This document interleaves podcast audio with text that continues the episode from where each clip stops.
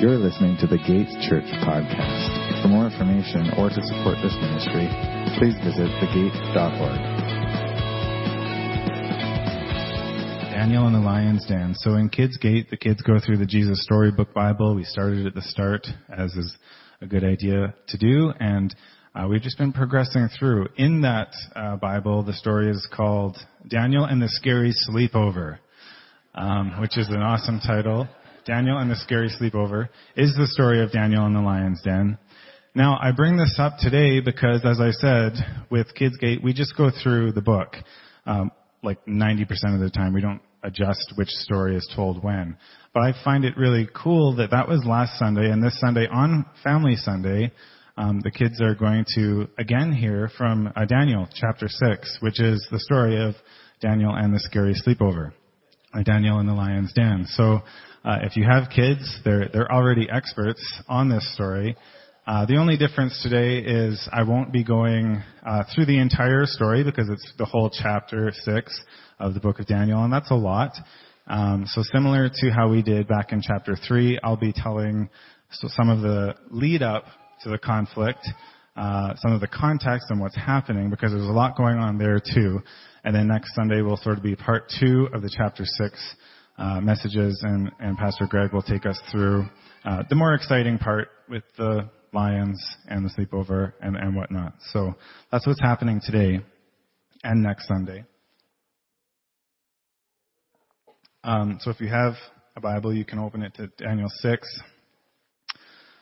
Um, before I read it, though, I mentioned chapter 3, and I want to mention it again because if you can recall the start of the year, we did go through Daniel 3, and um, as I read this morning and as we read next week, you may find yourself thinking, isn't there another story in this book about jealous coworkers trying to uh, get someone killed for their faith or whatever? Yes, absolutely.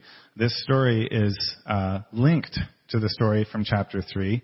And this is not on accident. Um, if you recall, or if you happen to be here when we went through the Bible Project video, they explained for us the structure of the book of Daniel. And it's very interesting. So I actually gave the poster to John to show us uh, today because it's called a chiasm, but uh, you can see that the chapters are laid out like panels. It kind of looks like a board game or something. Uh, chapter 1 is off to the left. And then once we get into chapters 2, 3, 4, 5, 6, and 7, so the bulk of the book, those are laid out in order going down, and then 5, 6, 7 goes back up. And each of those chapters has a little link uh, going between them. So this is chiastic structure where uh, you go forward in themes, and then as you progress, the themes repeat themselves back. Um, I know it's confusing, but 2 and 7 are linked in that they are about dreams and kingdoms. 3 and 6, 6 we're in today, are stories about um, persecution and God's faithfulness in spite of the great threat that they're facing. And then 4 and 5 are linked in that they're stories about God uh, bringing people out of their pride with Nebuchadnezzar and Belshazzar. So, as I said, we're in six today, and uh, you're welcome to read along in your Bible or on the screen. I'll be reading from the CEB version today, so it sounds uh, perhaps a little bit different. I'll be doing verses 1 through 10. Darius, the king, decided to appoint 120 chief administrators throughout the kingdom and to set over them three main officers to whom they would report so that the king wouldn't have to be bothered too much. One of these main officers was Daniel. Because of his extraordinary spirit, Daniel soon surpassed the other officers and the chief administrators, so much so that the king had plans to set him over the entire kingdom. As a result, the other officers and the chief administrators tried to find some problem with Daniel's work for the kingdom. But they couldn't find any problem or corruption at all because Daniel was trustworthy. He wasn't guilty of any negligence or corruption. So these men said, we won't find any fault in Daniel unless we can find something to use against him from his religious practice. So these officers and chief administrators ganged together and they went to the king and they said to him, Long live King Darius. All the officers of the kingdom, the ministers, the chief administrators, the royal associates, and the governors advised the king to issue an edict and enforce a law that for 30 days, anyone who says prayers to any god or human except you, your majesty, will be thrown into a pit of lions. Now, your majesty, issue the law and sign the document so that it cannot be changed as per the media, the law of Media and Persia, which cannot be annulled. Because of this, King Darius signed the document containing the law. When Daniel learned that the document had been signed, he went to his house. Now his upper room had an open window that faced Jerusalem. Daniel knelt down, prayed, and praised his God three times that day, just like he always did.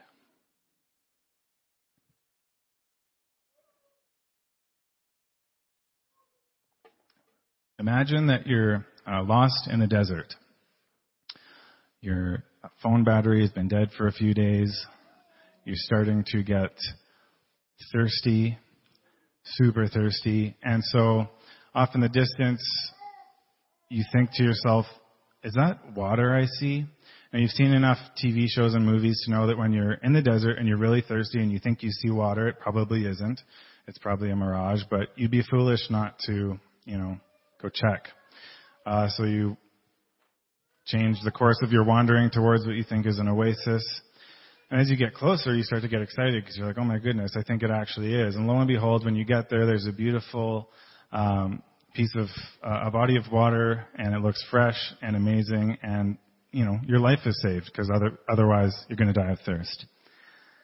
Just as you arrive to the oasis and fall down to have a drink, out from behind a bush steps some kind of police officer who tells you um, drinking this water is actually against the law. Uh, you're not allowed to drink any kind of drink, especially the water here. So um, you're faced with a bit of a problem, aren't you? This morning we see that Daniel is also faced with a problem. He's in a difficult position. Um, at this point, Daniel has been working and doing well and excelling in exile for over 70 years. He's proven himself. He's shown himself again and again as honorable, as trustworthy, as wise, as a good leader. Not only this, but he has a close relationship with his God who uh, uh, has displayed himself through Daniel miraculously a number of times. We read in verse 3 that Daniel has an extraordinary spirit. We can take this to mean both of the things which I just described. Daniel himself is, is strong, wise, courageous, and worthy of trust, but he also has an extraordinary spirit within him that is the Holy Spirit, God's Spirit that dwells with this man. Both are true um, as we learned in the story, unfortunately, and I think any person who is in politics can tell us this, Daniel's success attracts those who would like to see him fall. With his success, uh, there are enemies, people who want to stab him in the back and find a reason to bring him down. As I said, Daniel's co-workers are jealous of him and their jealousy motivates them to hatred.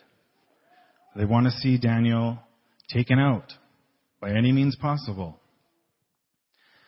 And this is one thing, but the problem is they can't find a reason to, right? They can't find any reason to blame him. They're digging for dirt. They're going through the archives of every tweet that Daniel's ever tweeted, and there's nothing there on which to blame and slander and bring him down. They just can't. We'll return to this in a few minutes because it's impressive. So, what they do is they take the same route that the villains took in chapter 3. Uh, they create some sort of policy and they pitch it to the king and they get the king to sign off on it.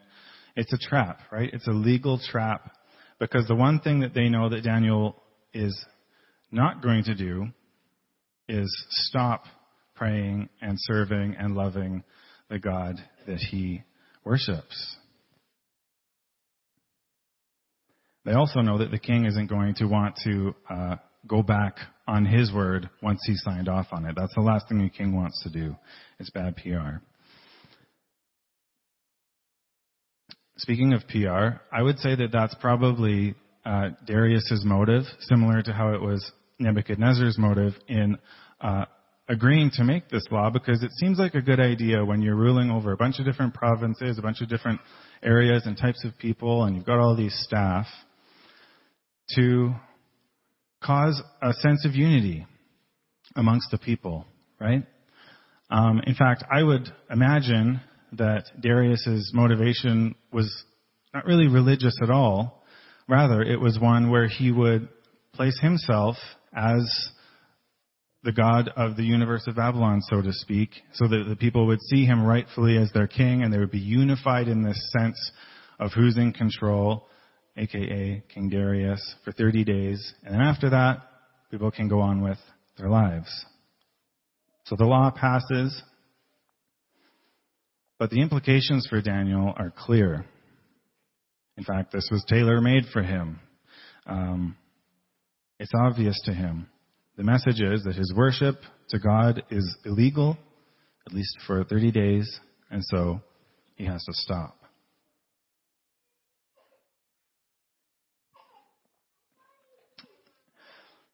This is where the desert metaphor comes back. Daniel has been surviving and thriving in exile for years and years and years, and without a doubt, we know for sure that prayer has been his lifeline through exile. Daily prayer would be as natural and important and sustaining to Daniel in Babylon as water would be in a desert. And now someone is handing him a document that says, no drinking of water allowed in the desert. In fact, if you do drink water, we will kill you. But to me, I see that Daniel sees prayer or not praying as more of a starvation to his soul, to his very being, than even the threat of death. So let's talk about Daniel's prayer for a few minutes. Daily prayer seems to be a rhythm for him, a pattern, a thing which he does again and again and again. And this is a response to the call of the scriptures that Daniel, no doubt, is aware of. When King Solomon dedicated God's temple in Jerusalem, part of his prayer and commandment, Solomon's, goes as follows. 1 Kings 8, 46 to 49. When the people sin against you, God, for there is no one who does not sin. And you are angry with them and hand them over to their enemy, and their captors deport them to the enemy's country, whether distant or nearby. And when they come to their senses in the land where they were deported and repent and petition you in their captors' land, saying, We've sinned and done wrong, we have been wicked. And when they return to you with all their heart, and with their soul in the land of their enemies who took them captive. And when they pray to you in the direction of their land that you gave their ancestors, the city that you have chosen, the temple that I have built for your name, may you hear in heaven, your dwelling place, their prayers and petitions and uphold their cause. So Daniel is living the words of Solomon in this passage. This is his reality, and this is what he does. God has allowed his people to be deported and taken captive into a strange land. But placing his hope in God, Daniel prays. It says towards Jerusalem, where his window faces. Daniel seeks God in exile. He repents. He longs for the return to their spiritual and ancestral home while they're there, where they may worship God in the glory of his temple once again.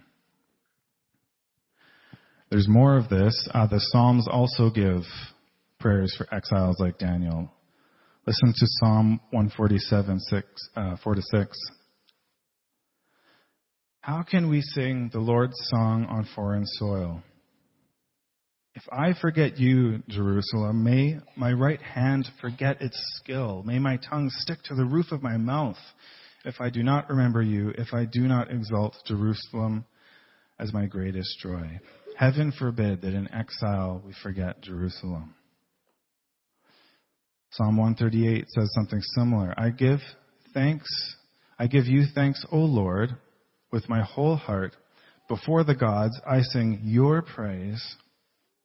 I bow down towards your holy temple and give thanks to your name for your steadfast love and your faithfulness, for you have exalted above all things your name and your word.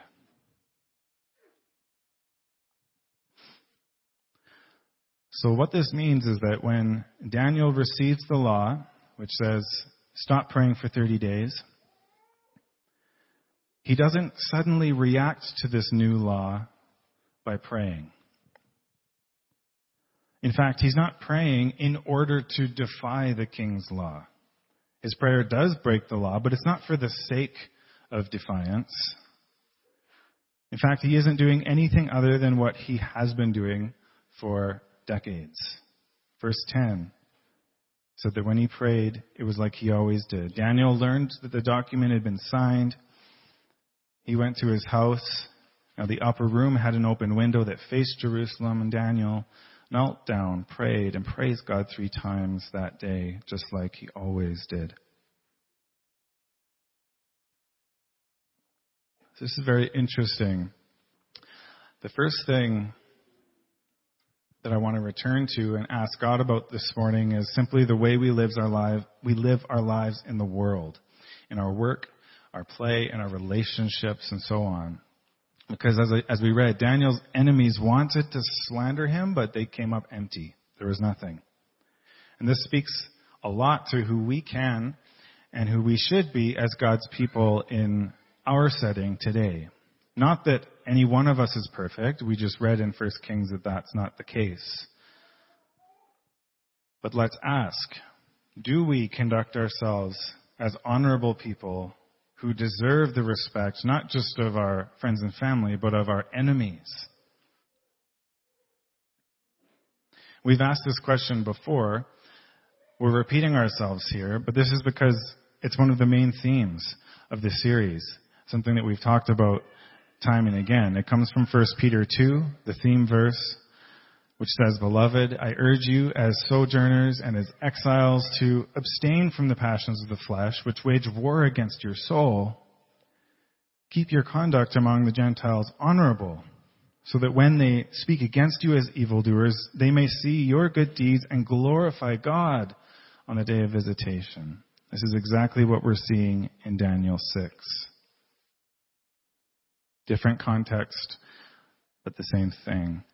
Those who want to take Daniel out literally couldn't find anything to blame him on unless they created a situation surrounding his faith in God.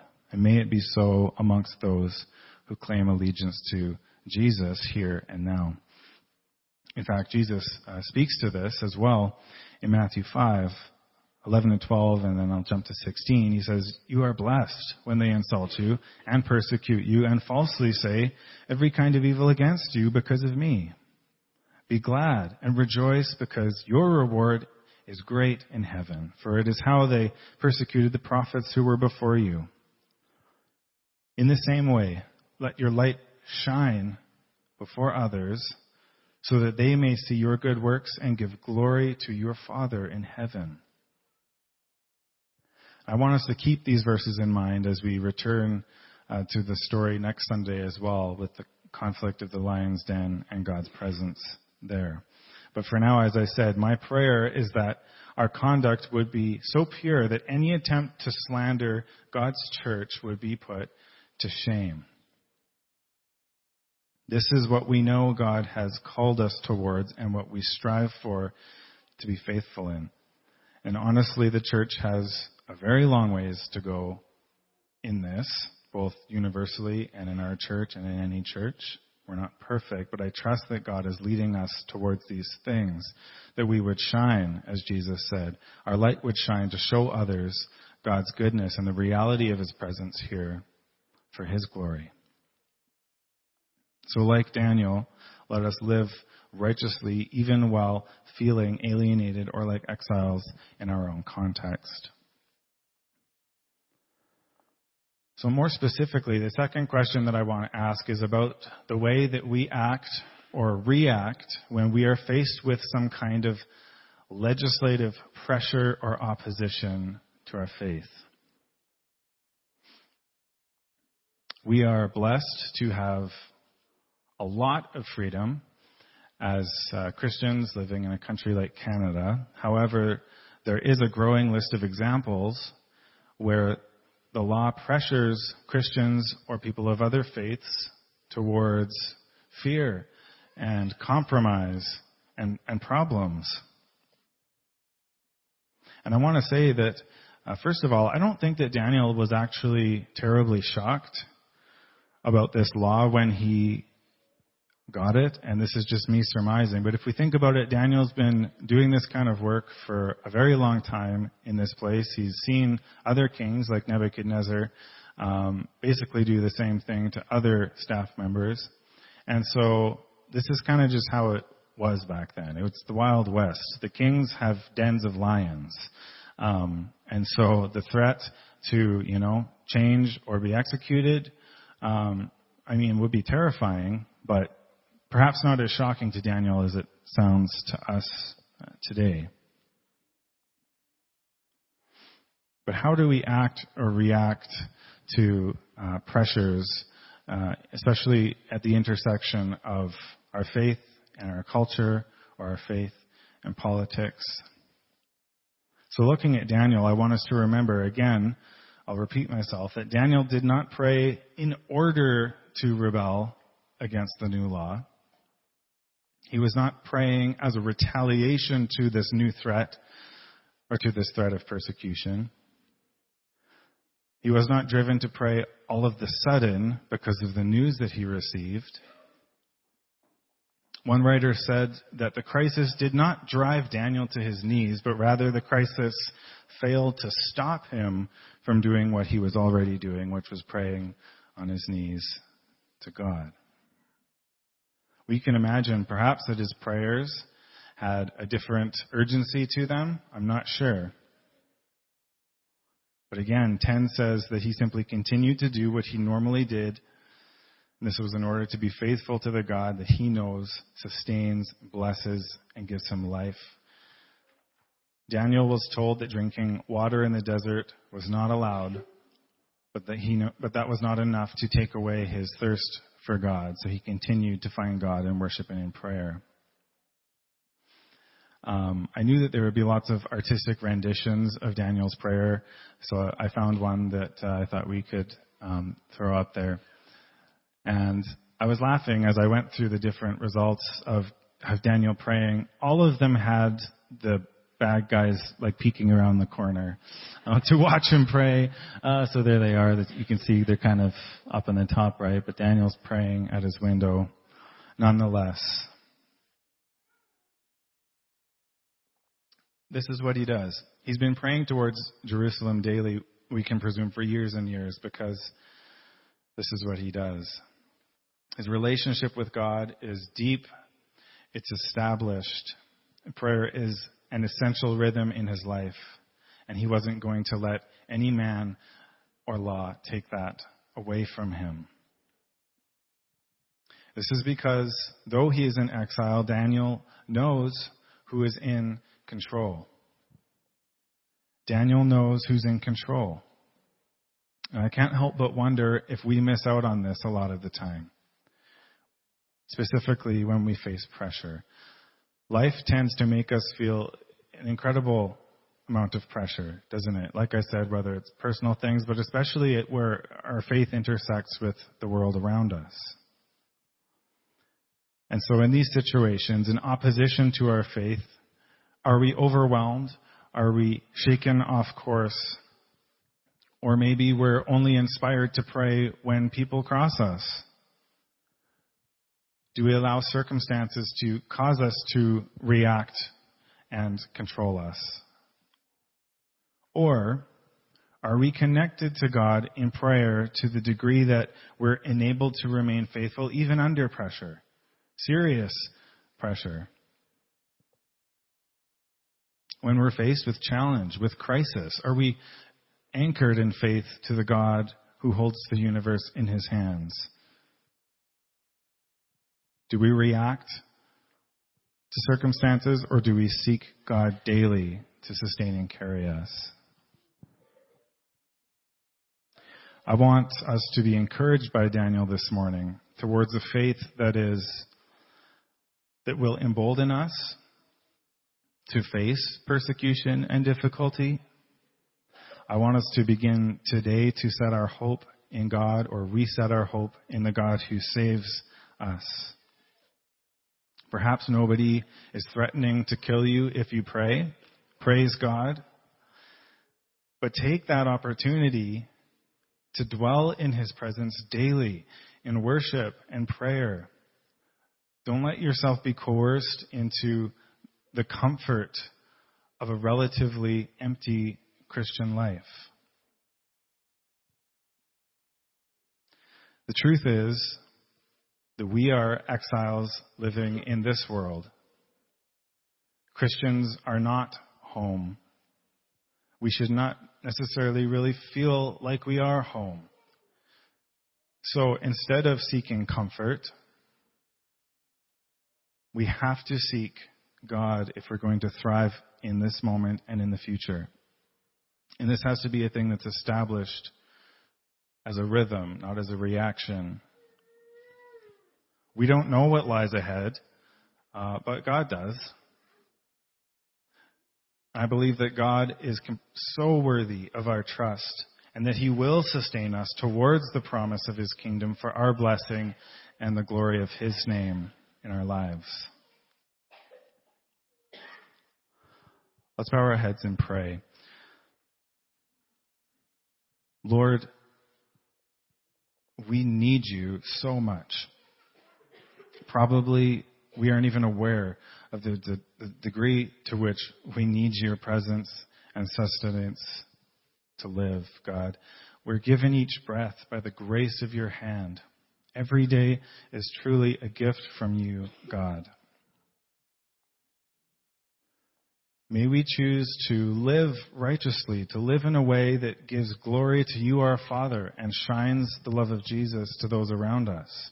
So that even when people may try to slander us, our lives would be so full of you, God, that our love would put them to shame. I pray that we would live with steady and deep faith and times of prayer and times of worship in order to be sustained even in the most difficult situations. God, your presence is like water in the desert. We long for you. We come before you now. Lord, today we come to you to find grace that forgives our sins and life that is true and full and alive. And we love you for this, God, we thank you for this, Father. In Jesus' name we pray. Amen.